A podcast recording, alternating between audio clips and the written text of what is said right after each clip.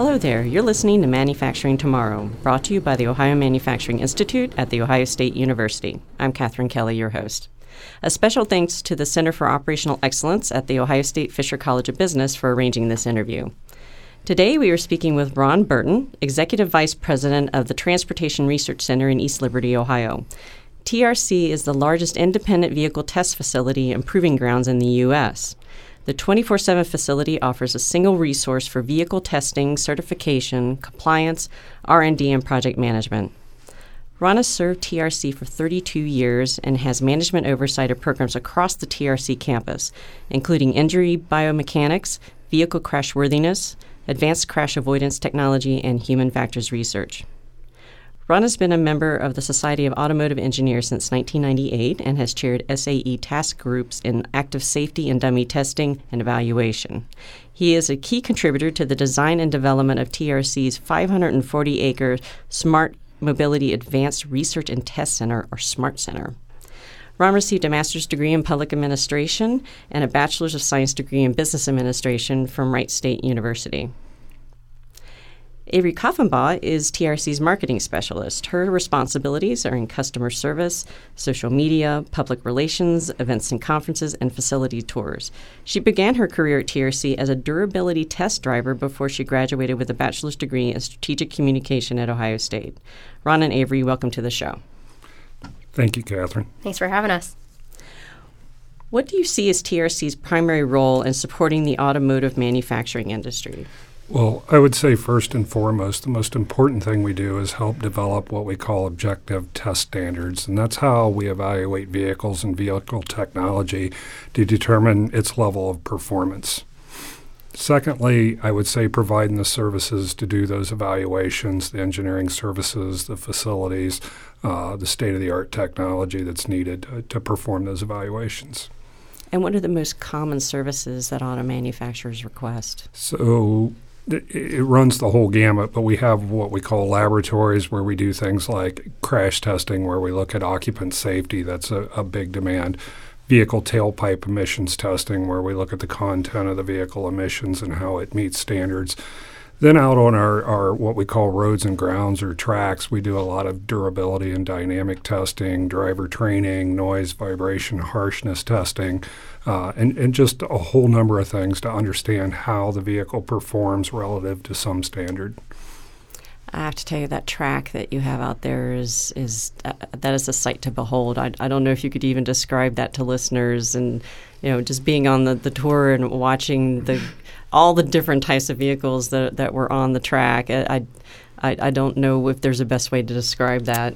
It's uh, it's exactly what you said. It's definitely a sight to see. So it's uh, seven and a half miles. It's actually a parabolic test track. So that means it's straight and flat, and then it has banked curves. It actually is a 36 degree banking, which is the highest banked parabolic track in the country. So it's incredibly large and it's great for testing because we can have some of our test vehicles going at lower speeds while we have other vehicles passing it uh, up to 100 miles an hour. So it's really a unique situation there. Right, and there's specific lanes for specific speeds and specific Absolutely. purposes, right? Yeah. Uh, this is a period of rapid change in the auto industry. It almost seems as if every day uh, automakers are, are, coming out with uh, statements about the move to smart vehicles, including electric and autonomous models. Uh, what are you seeing? Definitely, the hot topic is connected and autonomous vehicles. Uh, when you look around at what different OEMs are doing, that's definitely a hot topic, and that's what they're focusing on. Um, it, it's definitely interesting that this brings new stakeholders and tech companies um, to TRC. And uh, an- another part, and a more quieter part, I would say, is uh, hybrid vehicles. Yeah, they don't get the play that mm-hmm. the automated and connected technology gets. That's much more sexy to talk about than yeah. than electric or, or hybrid vehicles, but that's certainly a big growth uh, area for TRC in, in the auto industry. And there have been so many different changes in safety features. I mean, it just seems as if every other month there's something mm-hmm. new coming out to help protect the driver and the passengers inside.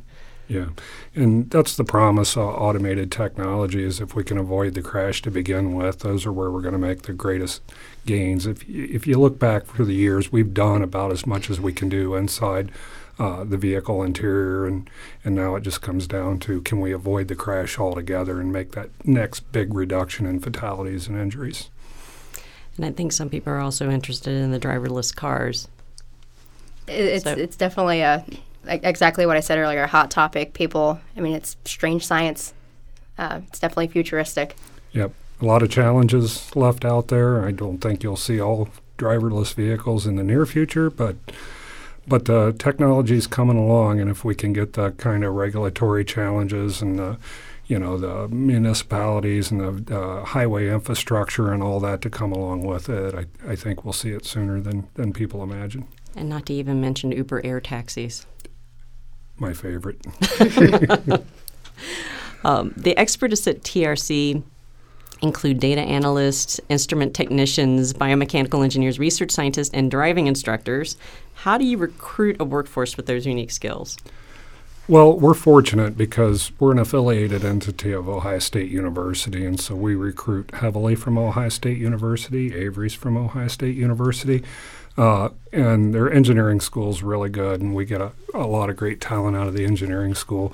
Another initiative that we've really focused on is developing a robust intern program because obviously, if we have good interns, we we hope that we can induce them to come back for full time employment at TRC.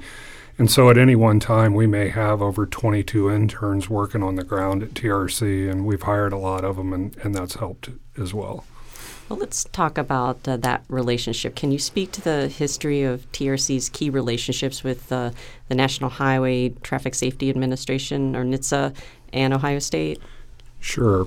So, starting with Ohio State University, they've been involved in TRC since its inception. So TRC was created by the state of Ohio to be a magnet for automotive manufacturing, research and development, and the supply chain that has to support that. That was Governor Rhodes' vision. If we build this, they will come. Uh, we build it, and obviously we've attracted manufacturing, research, development, and supply chain companies to the area. So he was right; it worked. Uh, but Ohio State University was part of that. And in 1998, when the the proving ground actually sold as an asset, Ohio State University was enlisted by the state of Ohio to manage the proving ground as a multi-user independent uh, company or proving ground. And TRC Inc. was a company that was created to do that. So we went from TRC of Ohio to TRC Incorporated. University controls the board of directors. There's four key employees, including the dean of the college of engineering, that, that chairs the board, and, and, and three other employees at the university that hold significant positions on the board. So that's our relationship to Ohio State University, and obviously we support the College of Engineering. The College of Engineering supports us. It's a great, great marriage. Absolutely. Uh, and then on the, the NHTSA side, NHTSA became a customer almost 40 years ago as they started to figure out, try to figure out how are we going to create regulations and standards that help Im- improve the safety performance of vehicles on the highway. They realized they needed a proving ground uh, to do that. And so they actually located at TRC. It's the only federal vehicle research and test laboratory in the country. And we've been operating for 40 years to help develop uh, federal regulations, do defects investigations, so on and so forth. So they're absolutely a cornerstone customer at TRC. Well, that must be a tremendous advantage for to, to have that closeness, uh, both logistically and and and organizationally, so that you know the the operations and the testing and and the policy can be almost seamless. Correct? Absolutely. Uh, you know, when you look at what our contributions are to the automotive industry, I talked about creating objective test standards. Uh, and then then performing those tests and evaluations, and that's closely aligned with what NHTSA is trying to do and promote labs around the country being able to independently test to those standards. So, it certainly is a, an advantage having them on property. Uh, you had, you talked about emissions testing, and I, I, I think that uh, you know at least some some of the uh, uh items are um, covered at least either present or in the past with the Center for Automotive Research. What uh, what do you typically partner with uh, the with CAR to do? Okay.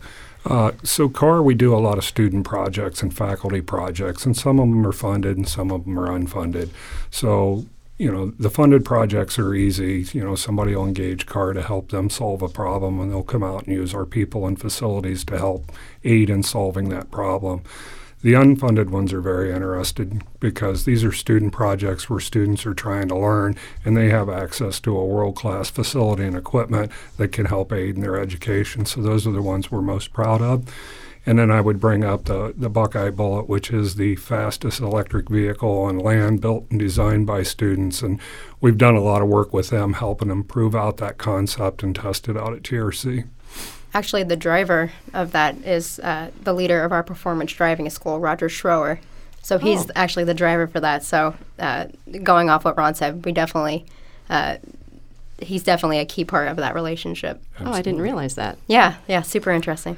He's somebody that wants to drive a car at 300 plus miles an hour that's been designed and built by students. That's courage. That's true. Um, Ron, you authored a NHTSA publication establishing the design for the Smart Center. Uh, this is a $45 million expansion for the future mobility of people and goods. Uh, what was the impetus for developing the center? So we wanted to be relevant here in the future. We know that technology is changing. Uh, vehicles are getting smarter, infrastructure is getting smarter, and so the question became: Are we positioned to be a player in um, evaluating that technology as it evolves? And the answer is no. And the reason's simple: uh, smart technology is now as concerned uh, with the environment around it as it is with the pavement that it runs on. So, being able to construct a facility that could provide the vehicle a realistic environment uh, became the impetus. Tracks that we build aren't designed like highways are designed, they don't look like highways, and we need to present that real world image to the vehicle since it's using sensors, and uh, that facility is going to help us do that. And so, with the um, the infrastructure, um, actually, the um, you know that that relates to the smart city project out of Columbus to develop the nation's first in- intelligent corridor. Correct with the uh, Route 33. Sure. There's actually two separate projects. There's the Smart Cities in Columbus, which was the federal grant to develop some of the methods and, and technologies that smart cities would use. Uh, but then there's the 33 corridor, which was a, a separate grant. Oh, So it's a limited access highway, and there were grant funds to run fiber optics along that stretch from TRC to Dublin, and then instrument it with what we call uh, roadside uh, units. These are radios that vehicles, if so equipped, will be able to talk to and get information uh, about what's going on up and down the, the corridor. It really makes Central Ohio a super unique testing bed for companies to come. I mean, you have TRC with the Smart Center, which will uh, be done by probably second quarter next year. So we have that closed, protected testing area, and then vehicles can test on 33 Smart Mobility Corridor. So it's really a unique combination there. Yep. yep. so you have the full spectrum. Yep. And you can't test every environmental scenario in a proving ground, so you have to go out on the public roads eventually. All you're trying to do is validate the safety of the product on the proving ground, and then you can go out and collect data and, and see how it performs with live, so to speak. And really, I mean, with the emphasis on process, you have that down pat. Absolutely. Uh, how will the Smart Center uh, propel vehicle manufacturing innovations into this, you know, this automated and interconnected transit system? Do you have more details on that? Well, I can say it's not unlike the past. It's uh, you know you're you're developing standards uh, in order to validate their technology, and it's it's no different than that. It's just you have to do it differently. And I talked about presenting realistic, real world environments in a proving ground that a vehicle is actually going to see. So, to give you an example, if you want to test whether a car will brake, if a car is stopped in front of it, you can't put a real car in front of it because if it doesn't brake, you're going to cause a lot of damage and get somebody hurt. And so, the Smart Center will have what we call soft targets that look to the, the, the subject vehicle like a real car, but in fact, they're soft. So, if it hits it, no problem. And so things like that are going to enable manufacturers to validate their technology safely, realistically, repeatably, reproducibly, and uh, and then take them out to the highways. my assumption would be that uh, that this is addressing some of the concerns that we've seen in the media over the last uh, couple of years, such as cybersecurity, uh, um, you know, crashes that have happened with uh, with driverless cars, et cetera. Sure, and I, I, don't want to say that those aren't without concerns. We can rush to put technology on the road that makes the problem worse as opposed to better. Uh, I don't think we're anywhere near seeing that with the kind of anecdotal incidents that we've seen out there, but you do have to do due diligence to make sure that you're not making a problem worse as opposed to, to better. And, and this type of activity will greatly aid in, in giving you that uh, due diligence or level of comfort that what you're putting out on the roadway is not going to result in an injury or a fatality. So, what's next for TRC? I mean, I know you have the Smart Center uh, coming on board pretty soon, but um, what what what uh, what do you see on the horizon? Well, I say lots of fun, and the reason I say lots of fun, I've been at TRC for a long time, and it's so exciting to be involved in, in product development and safety validation. Uh, prior to coming to TRC, I was a paramedic, so I saw things on the other end when when when things go wrong.